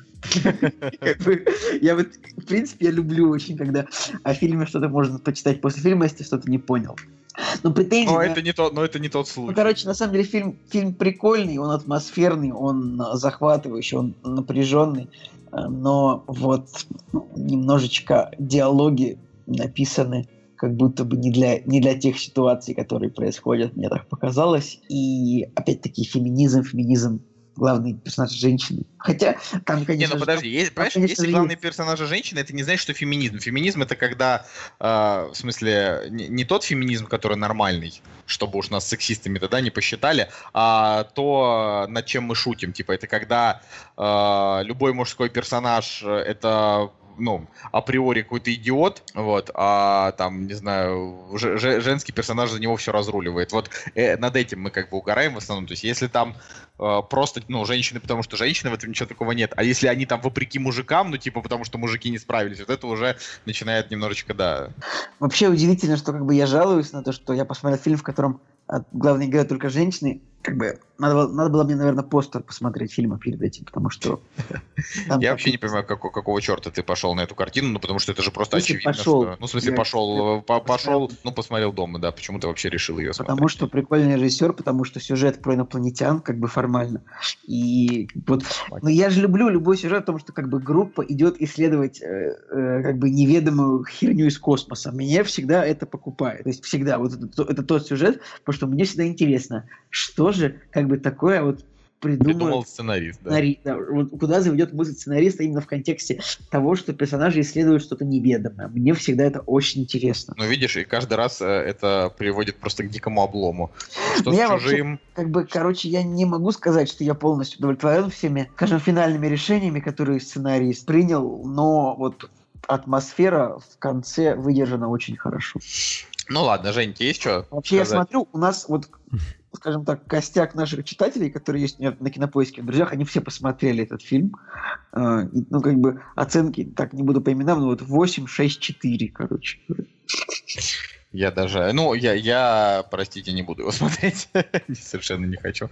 Женя, есть что сказать, спросить? А то тоже вот любитель же, когда тебе тебя что-то спрашивают, а сам молчишь. А, да не, я на самом деле также внимательно слушал, э, что предлагает. Это, это, что, это у нас теперь так называется, да? Э, Как это? Это мы теперь так друг другу будем То говорить, блин. да, Я просто типа, тебя когда внимательно ты- слушаю. Когда ты вытащил наушники и пошел пить чай, это значит, я тебя внимательно слушал, да? Короче говоря, если очень, очень коротко, аннигиляция это как бы сталкер для сталкер про женщин. Ну вот очень коротко, если. Ну, а, в целом, конечно, мне больше интересно услышать сейчас, э, что мы скажем по поводу фильма, который нам порекомендовали, но «Аннигиляция», она фильм. Название рекомендации несколько раз проскакивало у нас где-то в комментариях в «Кактусе», а для меня Да, он... такое да, было. а для меня он незаметно прошел, и, в принципе, а, ставлю на скачивание, короче. Вот. Ну хорошо. Ну, видишь, продал вот он тебе. Мне, к сожалению, не продал. А, ладно, ладно. А, давайте тогда переходим к финальной части нашего прекрасного шоу и обсудим фильм от зрителей. «Кактус» — подкаст о кино и не только. Итак, сегодняшний э, фильм по заявкам это лучшее предложение Джузеппе Торнаторе. Торнаторе, даже простите. А, и порекомендовал этот фильм нам Андрей Терехов. Мгм. Что я хочу вам сказать? Ну, Я, можно я скажу, вот, вот очень Давай. вот забегая вперед, скажу, что вот из всех фильмов, короче, как бы, которые были порекомендованы, типа это пока что самый лучший фильм из читательских фильмов. Никого не это пока обидеть. лучшее, пред- лучшее предложение. Это, вот это реально, это лучшее предложение. Еще когда ты это сказал, у меня вертелось вот в голове что-то такое, что нужно сказать. И лучшее предложение реально оказалось лучшим фильмом из предложенных. Ну, в принципе, единственное, это как бы неудивительно, потому что это фильм с самым высоким рейтингом. Бы. Да, ну то есть там как бы пред- предыдущие фильмы, э, какими они ни были, они все, ну то есть там хорошие, похуже, они все были, это просто чтобы на, на нас там никто не обижался, они все были все-таки, ну прям на своего зрителя. То есть вот, Да. как я в прошлый раз говорил, э, это, это были реально картины, и опять же, не, не прекращайте нам рекомендовать такие фильмы, мы уже, конечно, сами там будем решать, смотреть их или нет, но не прекращайте, потому что, а, возможно, как раз какая-то из таких картин станет и как бы для нас, да, вот э, очень хорошо нам зайдет. Тут но- нужно еще сказать, что в, лучшем предло- выборе лучшего предложения имел место некоторый лоббизм, потому что мне его до этого рекомендовали раза четыре разные люди, как бы я подумал, что вот уже пора. Ну вот, соответственно, вот по поводу, по поводу лучшего предложения, э, тут э, очевидно, что фильм фильм таки попсовый, то есть он не, а, даже если он фестивальный, я сейчас просто не скажу и, в общем-то, это не важно, а, каким бы, каким бы он ни был, он самый попсовый из тех, что нам предложили, потому что в нем играют, а, ну, известные актеры в... э, То есть, я бы... Даже не важно. Короче, лучшее предложение, к нему идеальным сравнением был бы какой-нибудь ранний фильм Нолана, типа там, не знаю, «Престиж», или там фильм, допустим, «Иллюзионист», это не, не Нолана.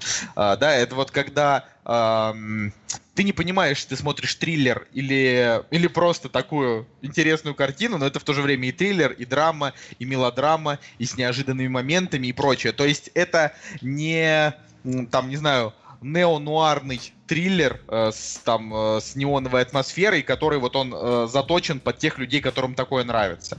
Да, а здесь это кино, которое может понравиться абсолютно любому. И вот Но- и я хотел сказать, что этот фильм всегда вот, вот тебя что-нибудь попросят, какой-нибудь фильм порекомендовать, ты вот смело даешь ссылку на этот фильм, потому что у него как бы высокий рейтинг, э, э, красивое название, хорошие актеры, и как бы такой сюжет э, скажем, довольно возвышенный. А то кинешь какой-нибудь фильм кому-нибудь и говорят, что ты мне порекомендовал какую-то чушь про негров, типа, посоветуй мне нормальный фильм. Вот чушь про негров. вот- Нет. Вот, Недавно вот лучше смотрел список Black Exploitation Movie. Так. какой-нибудь там Наполе- черный динамит какой-нибудь. да. В общем, э, вот лучшее предложение это прям типа четко фильм, который можно порекомендовать там кому угодно для какой угодно ситуации. Я бы даже сказал, что рекомендовать этот фильм это читерство, потому что, ну вот, опять же, его порекомендовать это как порекомендовать престиж или иллюзиониста, потому что, или как, например, счастливое число Слевина. То есть ты как бы, ты смотришь, тебе интересно, тебе в целом динамично, а, неожиданная развязочка, и ты такой, да, классно. Ну, то есть, э, клево, спасибо за рекомендацию, но это, да, это, это, это попса. Это вот из таких вот фильмов, которые просто мы вот каким-то образом еще не посмотрели. Женя, почему ты молчишь? Ты же его тоже с нами посмотрел, ты его же чуть-чуть только не досмотрел.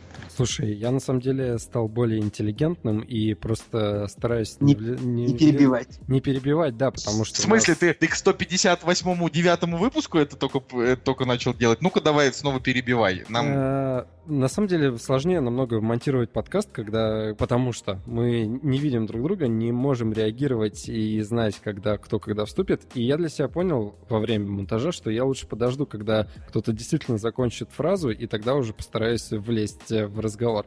По поводу Да ну фильма, да, по поводу фильма. Я безумно рад, что этот э, фильм попался нам по рекомендации, потому что он действительно интересный. И, опять же, несмотря на то, что в каких э, условиях э, я смотрел этот фильм, да, на работе, скрываясь от начальства там и так далее, а, мне было безумно интересно. Я просто поражен игрой Джеффри Раша, а он здесь как бы главная звезда и вообще главный центральный персонаж. И в который раз я подметил то, что из него, блин, идеальный был э, капитан Барбоса. Вот просто э, роль пирата и оценщика у него получились просто и очень круто. И я даже не знаю, на самом деле, я не знаю, какой финал у картины, но только ради игры Джеффри Раша, в принципе, можно посмотреть э, эту картину. Но не только благодаря его картине. Здесь очень клевая музыка, а здесь, на секундочку, Энио Мариконне, композитор, что Ах ты козел, ты украл у меня, я хотел, я хотел это сказать. Ну не, ладно. ну, ну просто, не, реально, просто музыкальная составляющая, она очень чувствуется, и она настолько сильно влияет на восприятие происходящего, что как бы этот триллер не был бы таким, блин, реально диким триллером, если бы не музыка, потому что, не знаю, вот он стоит за колонной, наблюдает за происходящим и начинает играть музыкой. Блин, и мне реально становилось страшно, я э, вспотел так же, как э, главный персонаж, потому что мне реально было стрёмно наблюдать за тем, что сейчас будет происходить, засекут его, не засекут и так далее. Но а, я могу сказать, что для меня главная проблема этого фильма то, что он затянут, как мне кажется. Он идет... э, Блин, ну... Он идет... 2.10. Он идет больше двух часов, и где-то опять же, я там не досмотрел минут 40, там 30 минут, но где-то через час а, мне уже хотелось более динамичного развития событий. И можно было бы, как мне кажется, подсократить, но это глупая фраза, потому что... Я... Ну подожди, э, это глупая фраза, потому что мы часто ее употребляем, что типа вот можно было там на минут 20 подсократить, но а, в какие-то моменты реально кажется, что они чуть-чуть завязли вот в развитии. Женя, да, досмотри, там все стоит того. Там каждая сцена в, фильме выстреливает. в итоге Весь, весь фильм думал о том, что Джеффри Раш — это Михаил Ефремов, который никогда не пил алкоголь. Типа, Посмотрите на его лицо, вот реально, мне так кажется. Вот, Он, он, ну, конечно, прекрасен, да. Просто в заключение, а, как бы это реально... Так, в каком заключении? Мы даже еще не сказали про нет, что фильм, а ты уже заключение В своих, в своих, в своих э, выводах, опять же, не знаю, блин, чем закончится фильм, я просто хочу сказать, что а, его реально интересно смотреть. Вот прям, в принципе, предыдущая картина было интересно смотреть, но здесь на другом уровне эмоционального восприятия, короче, проходит фильм. Короче, сейчас, сейчас на нас Интересно. все обидятся. Все, все обидятся, Не, а потому что чё скажут, обижаться-то? что вот, кактус попсовщики, короче, попсу им, под, по- им даешь, им все нравится. Слушай, я... а типа не, вот подожди. даешь фестивальное кино, они ругают, но я уверен, что... Я не согласен, под- что это супер попсовое кино. И вообще я о нем не слышал. И это как бы не, это не значит то, что, блин, я о нем не слышал, значит, это, блин, какое-то такое, знаешь, странное кино и так далее. Но а, Я бы не сказал, что оно прям вот реально для всех. То есть, да, его можно посоветовать, но оно, вот с моей точки зрения, оно не попсовое. Это просто очень клевый э, европейский триллер. А мне, на самом деле, вот, вот именно хочется поспорить именно с твоей фразой, то, что он не для всех. Мне кажется, это именно кино, которое как бы хочет выглядеть, что оно не для всех, оно такое фестивальное, оно как бы, у него итальянское название, а играют на нем английские, британские актеры, и оно как бы на английском. Оно Ну, в, как этом, бы... в этом и фишка. Да, но, а, кор- короче, оно как бы хочет выглядеть, что не для всех, но на самом деле, вот я хочу сказать, это вот абсолютно для всех кино, вот мне так кажется. Вот- то есть это вот прямо самое то кино, которое реально можно смотреть всем, потому что, э, ну, как бы в нем показываются люди из высшего общества, в принципе, но довольно простым языком объяснены все их мотивы и э, действия. Николай, Женя, продолжайте. Ну, для меня самое интересное — это вообще основа сюжета фильма. То есть я до этого а, чего-то подобного, ну, может быть, видел, но а, отдаленно, вот прям очень сильно отдаленно. И здесь а, персонажи, то, в каких условиях они существуют, а, реально проф- их профессии, вот эти вот э, произведения искусства, там, а, то, как они контактируют с второстепенными персонажами, вот это вот все, конечно, блин, реально очень интересно и не банально. Вот для меня и в засилие вот этих вот фильмов, которые уже 300 тысяч раз используют одну и ту же тему как-то. Здесь все-таки был какой-то глоток свежего воздуха. В общем, так вот. Короче, теперь я наконец-то могу сказать, о чем кино, потому что я, я вообще не понимаю. Да Я вот, Женя, у тебя, тебе задал этот вопрос, чтобы ты коротко сначала сказал да, нет, а потом уже при- привел к своему монологу. Ну, окей, хорошо, ты сам так решил. Значит, э, лучшее предложение это фильм о том, как э, некий Вергилий Олдман, управляющий директор ведущего аукционного дома, э, я так и не понял, где это в Давайте Германии. называть его Virgil. А Virgil, дом да. находится его в Италии. А, в Италии, да, простите, да, Вё- ну, Вирджил, Вергилий, вот его у нас почему-то перевели, ну да, в- причем в дубляже Вирджил. А, И в субтитрах Так вот, Virgil. В- Вёрджилу уже, значит, э, 60 лет на тот момент, сейчас Джеффри Роуз 66, тогда ему, значит, ну, типа, я не знаю, сколько лет персонажу, но вот тогда Джеффри было 60, вот, э, то есть уже э, пожилой мужчина, но еще, в принципе, в расцвете сил. А, Он богат, и он иногда проворачивает такие истории, что, ну, он знает заранее, э, что картина, ну, типа, может стоить дорого, но как оценщик он оценивает ее чуть дешевле и в итоге через свое подставное лицо покупает эту картину и затем вешает ее у себя в своем там тайном помещении, в котором у него э, сотни других таких же картин. Какие-то он, возможно, перепродает, это нам не говорят за кадром, тут вообще очень много все, ну, много чего остается вообще за кадром. Вот. Но в целом это как бы такая метафора того, что в его жизни никогда не было никаких женщин, кроме тех, которые у него на портретах. Это... Я, я немножечко обманул, а, сказав, что он в Италии, типа, я сейчас нашел текст, где написано, что в начале как бы это просто обобщенный западноевропейский город, потому что э, как бы там это как бы Клэр Ибисон, непонятно, как бы, но это не итальянское, и он не итальянец, хотя как будто бы там, короче, не- это происходит где-то в Европе, но только в конце это как бы Прага. Вот, продолжай просто, извините. Ну да, ну вообще, говорят, съемки проходили в ряде городов Италии, а также в Вене и Праге. Так вот, а, собственно, Вержил богат, очень он там всем направо-налево сует вообще сотни, сотни евро просто там за, э, не знаю, всякие мелкие услуги. Короче, м, при этом у него есть не, ну, там, некоторое количество странностей, то есть он всегда ходит в перчатках, но это не как, знаете, в фильме «Авиатор», когда он там, я не знаю, дотронулся до а, унитаза и потом семь раз помыл руки. А, а просто ходит в перчатках и как-то вот не прикасается к вещам голыми руками. Это просто как его особенность. И реально на этом особенно не заостряется внимание. А, при этом там еще подкрашивает волосы, потому что не хочет выглядеть сильно старым. И он действительно очень успешный, э, как ведущий аукционов. Он прям так схватывает на лету, всем Ну, нравится. о- оценщик э, древности все Не, но он и оценщик успешный, Ну и при этом как бы и аукцион еще ведет очень успешно. Аукционист, коллекционер картин. Так Окей. написано. Вот.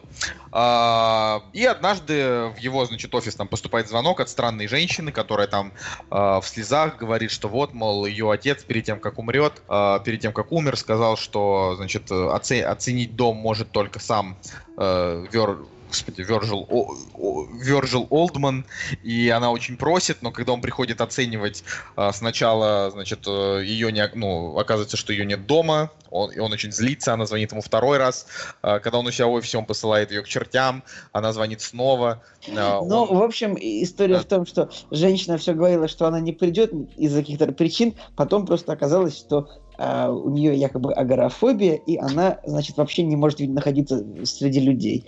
И как бы весь фильм, собственно, ге- герой занимается тем, что... а, Блин, мы рассказали на... Подожди-ка, а это или это рассказано в сюжете? Да, это в сюжете рассказано. Да, говорится про то, что вот у, нее, у нее, значит, агорафобия, и, э, ну, больше дальше рассказывать уже точно не хочется, потому Да. что слишком будет интересно, вот, и, ну, и далее, да, начинают как бы крутиться события, и, ну, помимо этого, там есть еще один как бы подсюжет, то есть всего сюжетов как бы идет две сюжетные линии. Одна это он и эта женщина, которая хочет, чтобы он продал вещи из этого ее дома, но при этом она сама из этого дома никогда не выходит. А, И вторая это то, что по ее дому он там, не знаю, раскиданы какие-то шестеренки, которые он находит и относит своему другу а, часовщику. Вот, а, который, значит, начинает из них собирать а, некий механизм. То есть тут шестереночки, там шестереночки, естественно, все. дальше про эту линию тоже как бы ни слова не скажу. А, вот. И э, все эти линии в итоге там сплетаются воедино. Э, там действительно неожиданный финал. То есть, как, э, если ты, конечно, ты это я не кому-то из вас обращаюсь, а к- как бы к, как это слово-то сказать? Господи Абстрактный к зритель. абстрактному, да, зрителю, простите. Вот, если ты абстрактный зритель, э, но при этом разбираешься, ну, там, не знаю, смотрел, короче, много фильмов, то, естественно, у тебя в голове сразу, типа, там, не знаю, 20 вариантов финала. Типа, что А, же происходит? да, Типа, подстава, не подстава, э, где, не знаю, сон собаки, да что угодно, да, в общем, какие-то варианты, потому что э, то, что происходит на экране, это действительно прям такая, очень такая напряженная история, и даже нам вот Андрей, когда советовал, сказал, что вот не обманывайтесь, что это триллер, это боль, по большей части все-таки детектив, но я бы сказал, что нет, это вполне себе триллер, там есть очень много напряженных моментов, когда ты прям, прям так думаешь, блин, вот сейчас как вообще что-то, наверное, случится. Вообще удивительно, что у фильмов, похожих фильмах, как бы очень, то есть вообще полнейший разброд и шатание. Например, вот в похожих фильмах «Транс» Дэнни Бойла, «Великолепная афера» с Николасом Кейджем, а «Исчезнувшая» Дэвида Финчера, «Игра» Дэвида Финчера. То есть, как бы, вот и, э, что еще, «Фонтан» э, этого... Нет, «Фонтана» нет, простите, «Фонтан» был к какому-то другому фильму, извиняюсь. Ну, фонтаном здесь не пахнет, уж простите. Фонтан был в похожих к аннигиляции, вот, да. А, именно что в голове это отложилось. В общем-то, как бы вот фильм такой, у него, правда, очень много интересных моментов, интересных находок режиссерских. Интересно, он очень заканчивается, блин, прекрасная актерская игра, операторская работа. Прям вот, это круто, это реально крутое кино. Да, как ос- бы, особенно, принципе, конечно- Очень много еще там э, вот поднимаются, я вот это очень не люблю, но я скажу, поднимаются там типа темы, что важно для человека, там типа любовь, не любовь, то, что жизнь без любви не имеет смысла. Сейчас я, подожди, пойду по- повлюю чуть-чуть и вернусь. Да нет. Но просто я вот всегда, когда посмотрю фильм, я обычно вбиваю, типа, ну, как бы как с аннигиляцией, типа, смысл концовки. И тут тоже немножечко по- почитал, как бы, что интернет, э, взгляд интернета на фильм. Да, я тоже, я тоже это Да, сделал. Главная тема фильма — роль искусства и вымысла в человеческой жизни. То есть они весь фильм обсуждают, э, э, насколько ценны подделки в искусстве, насколько ценны человеческие чувства, можно ли подделать человеческие чувства, и, в общем-то, это довольно интересно. Вот там именно три четверти фильма а, довольно, довольно однообразные, а вот типа последние 30 минут они очень напряженные, прям я бы сказал. Да, ну, я могу только сказать спасибо большое, да, и э, обязательно всем его нужно смотреть. И мы, мы, правда, мы сейчас очень многого о нем не сказали, потому что это как раз такая картина, это вот когда, это как если бы мы а, обсуждали какой-нибудь вот такой сюжетный триллер, в котором а, ну, то есть вот все, что остается обсудить, уже, а вот как вот он его тогда убил, вот это я, конечно, офигел, да?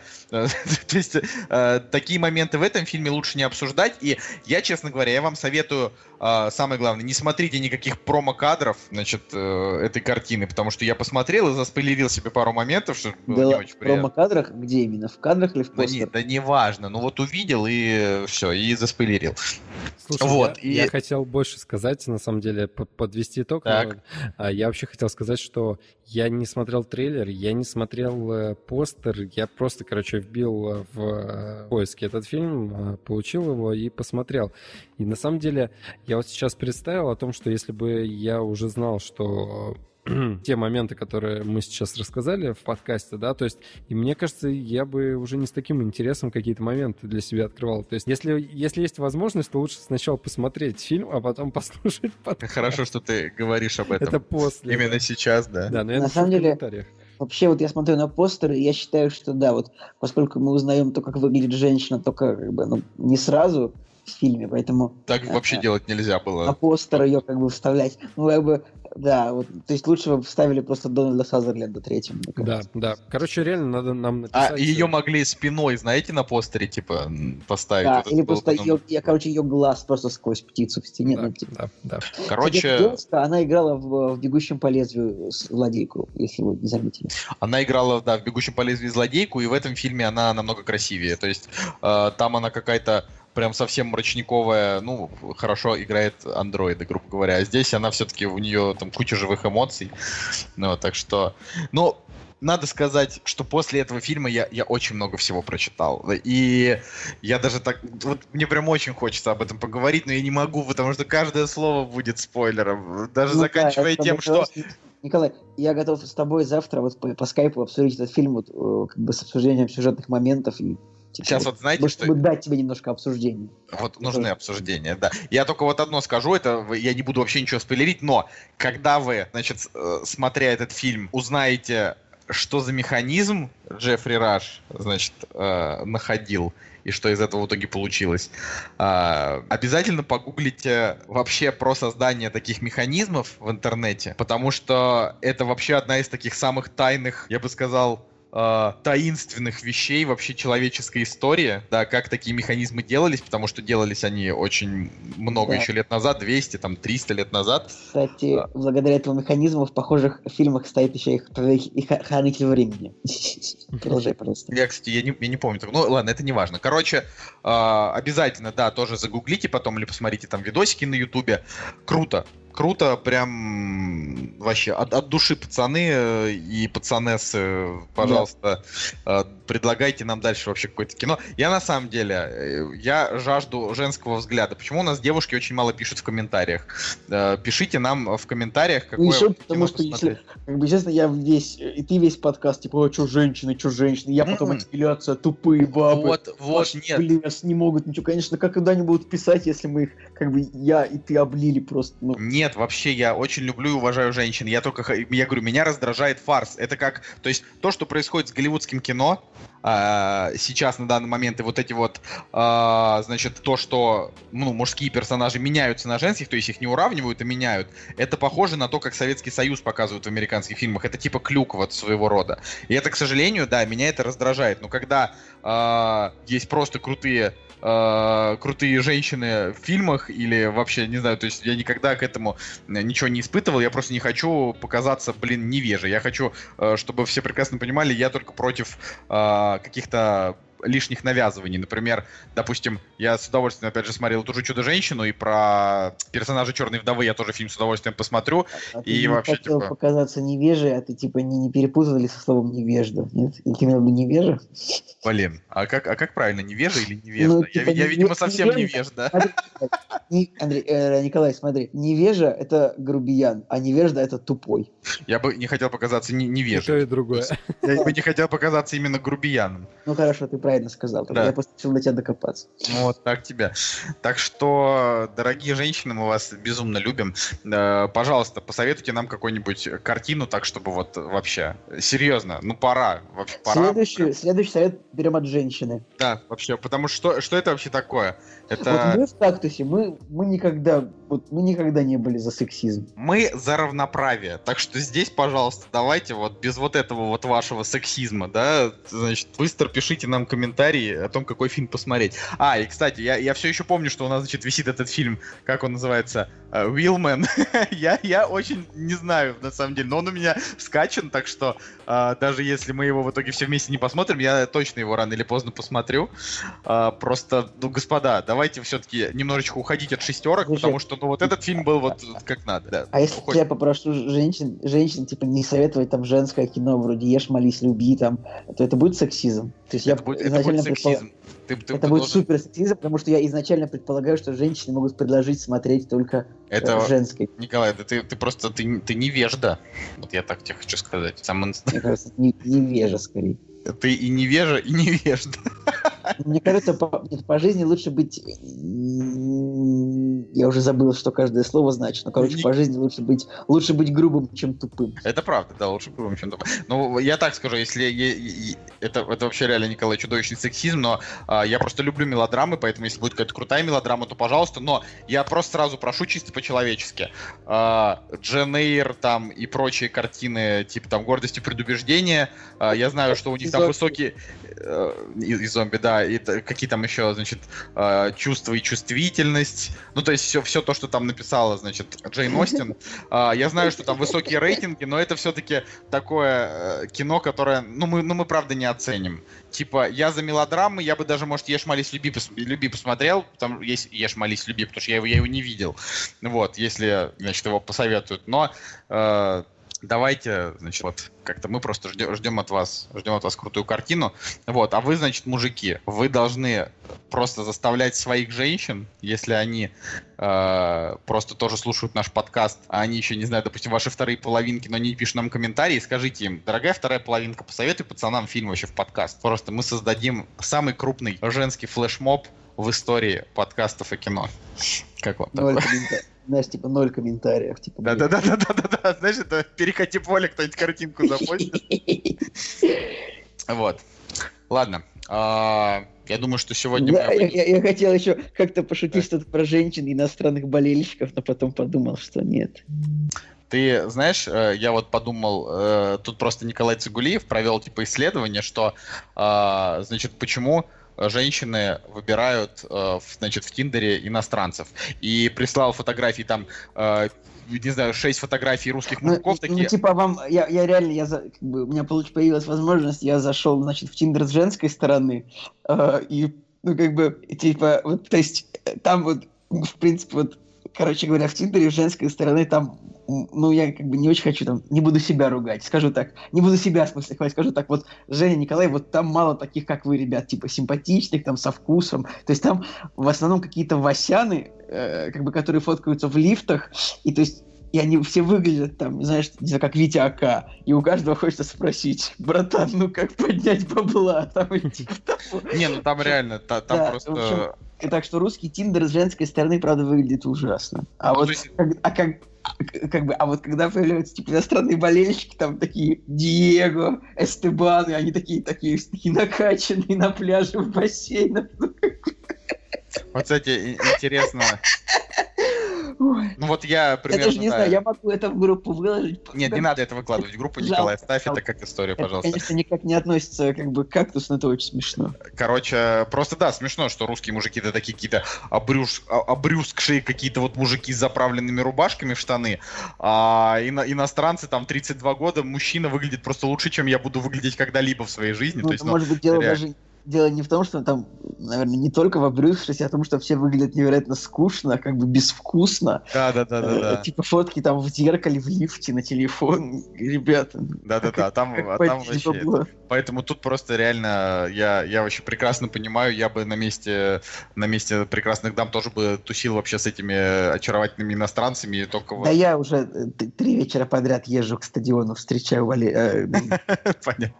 Понятно. Не, ну так как бы э, я просто так как человек женатый в Тиндере вообще ни разу не сидел, только с тобой, Николай. Вот мы с тобой сидели, и я тебе говорил, да, вот эту туда, эту Ну ты хорошо, ты меня сейчас спалил.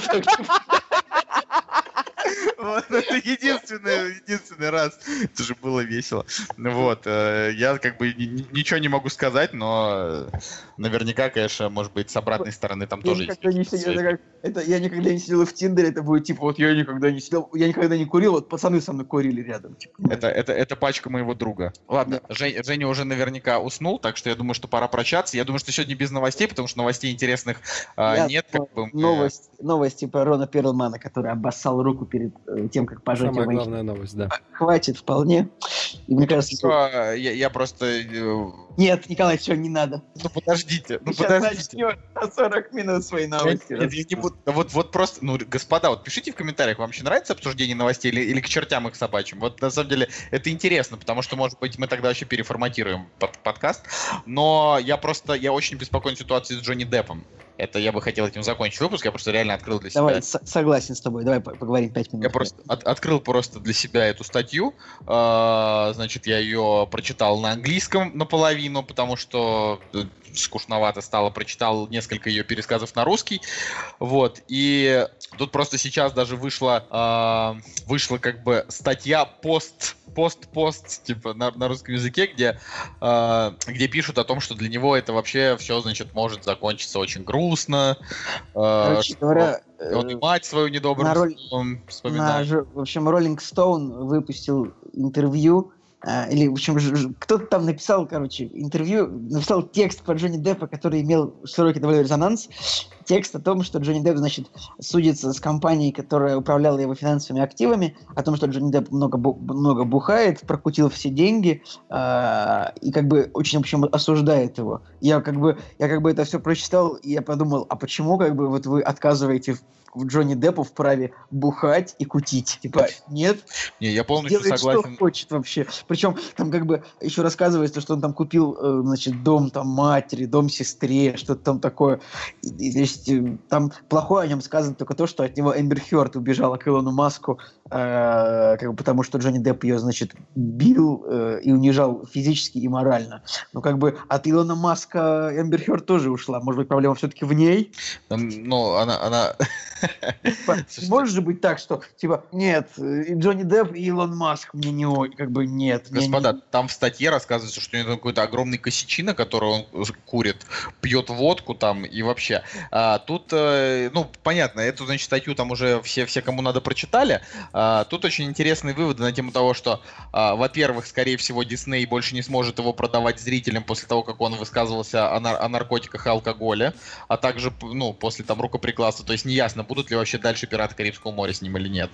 А, дальше, ну, то есть сам факт, что интервью в Rolling Stone выставляет актера в очень неприятном свете, я очень разочарован Rolling Stone ом, потому что они как раз обычно всегда были за вот этот вот рок, за вот эту самобытность, типа, да... Вообще, да, come on, Rolling типа, Stone как бы журнал, ну, как бы условно о роке и всем этом деле, Rolling Stone говорит, м-м, Джонни Депп бухает и кутит, это плохо. То есть что это вообще за, за, за ханжество мерзотное? То есть они были людьми, которые прославляли этих 20 27-летних умерших, которые перед своей жизнью просто угандошивались кислотой, писали треки и вообще как бы, а теперь типа, а, уважаемый... человек, который настоящий рок-звезда только в кино, да, вот они как бы его... Уважаемый Роллинг Стоун, у вас, ваш журнал называется так же, как группа, как бы все люди, которые как бы потребляют наркотики там по, по 80 лет уже просто с рождения, им э, посыпаются просто со, со шприцами во рту, как бы, и тут Джонни Депп у вас плохой, потому что он как бы кутит и бухает, и курит что-то. Я очень разочарован.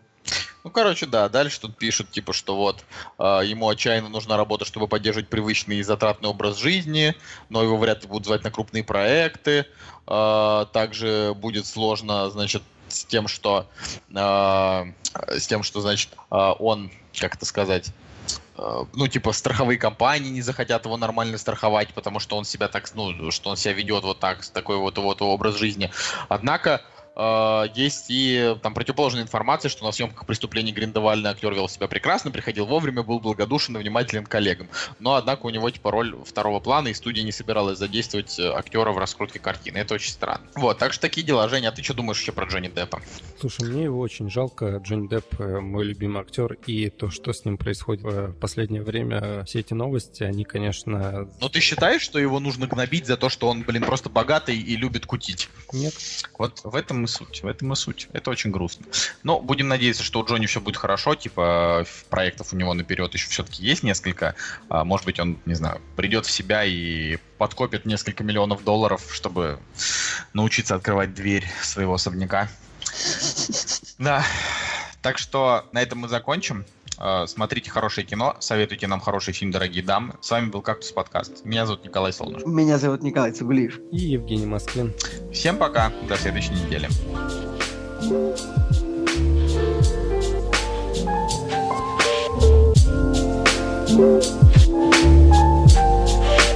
Не все на свете люди муравьи